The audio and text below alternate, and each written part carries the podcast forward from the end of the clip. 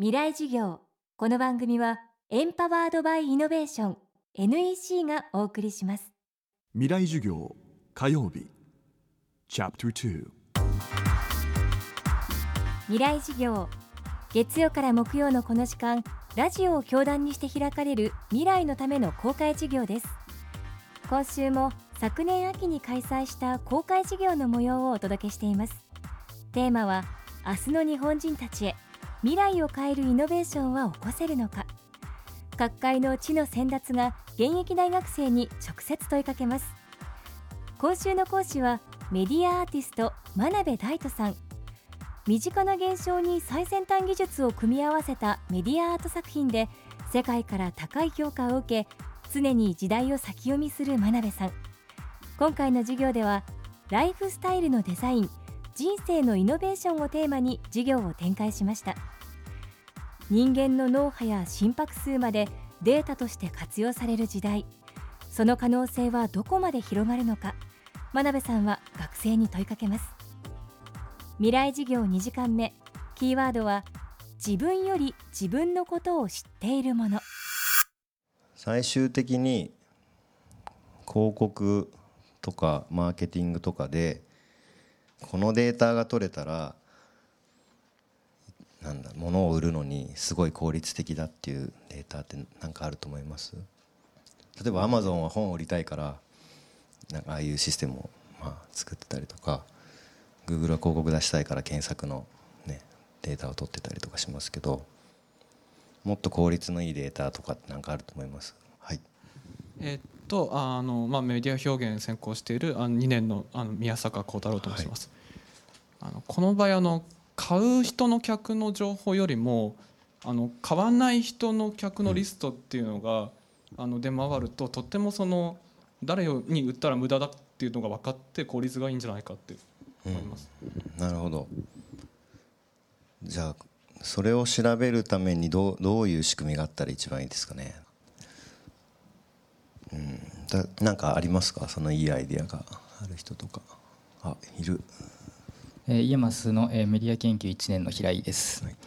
えー、っとまあアイディアで言うと体内の分泌物かなと思って。まあ例えばいろいろあると思うんですけど例えばアドレナリンであるとか、うん、まあ、あとこう拒否反応となんか嫌だと思ったりだとかもしくはいいとか思った時にで最終的に購入するかしないかは別としていいと思った時にどうしても無意識に出てしまう体内の分泌物質とかは多分あると思うのでそういうのは例えばインプラントとかでこうセンシングして取れたりしたら結構そのもっと深い無意識化でのなんか購買意欲みたいなそういうところを取れるんじゃないかなっていうふうには思いますね。うんうんうん。ありがとうございます。そうですよね。だから糖尿病のために糖尿病防止のためにコンタクトレンズを入れるみたいなやつも最終的にはそういうことに使われるかもしれないですよね。うんうんうん。なんかだんだん本当自分よりも自分のこと知ってるものが増えていくと思うんですけどそういうのをなんか僕どっかのタイミングで気持ち悪いって思うのかそれとも受け入れていくのかその辺がちょっと興味があるんですけど女子の意見を聞いてみたいですね。気持ち悪くないっていう。イヤマスのフルゴーリです、はい、はい、自分のことがあんまりよくわからないんで教えてもらえるとすごく助かるっていうのが大きい。なるほど。です。あとあの嘘がつけなくていいなって思います。うん。ね、生体データ嘘つかないっていうことを言ってね、はい、言いますもんね。なんかね。でもまあ訓練すると嘘発見器でね発汗センサーつけても大丈夫になるらしいですけどね。じゃあ例えばじゃあセックスをしている姿を横でずっとロボットが見てるとかでで役立つデータがそこから取られて取れるとしたらまあ、置いてあげてもいいですかね？うん。そうそうですね、うん、あのさっき匿名性が保たれるならっていう話があったんですけどまあいいです。あいいですいいです、うん、あのみんな平等にあのさらけ出されるならまあそれはそれで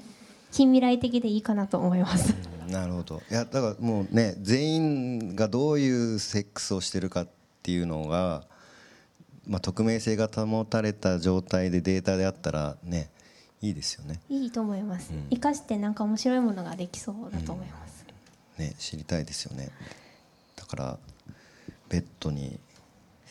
ね、ちょっと iPhone とか置いといたらそういう振動とかもね取られてるかもしれないですよね。もしかするとね。はい取られてないと思いますけどえっと他にだ僕だからその辺が、まあ、今興味があるというか多分ビジビジネスとしてもチャンスになるところだとは思うんです。真鍋大斗さんの講義は現在完全版ビデオポッドキャストでも配信中です。未来事業2014で検索してチェックしてください。またこのサイトでは山崎真理さん千住博さん伊藤豊夫さん宇野恒弘さんの公開事業の様子も見ることができます。未来事業明日も真鍋大斗さんの講義をお送りします。未来事業この番組はエンパワードバイイノベーション NEC がお送りしました。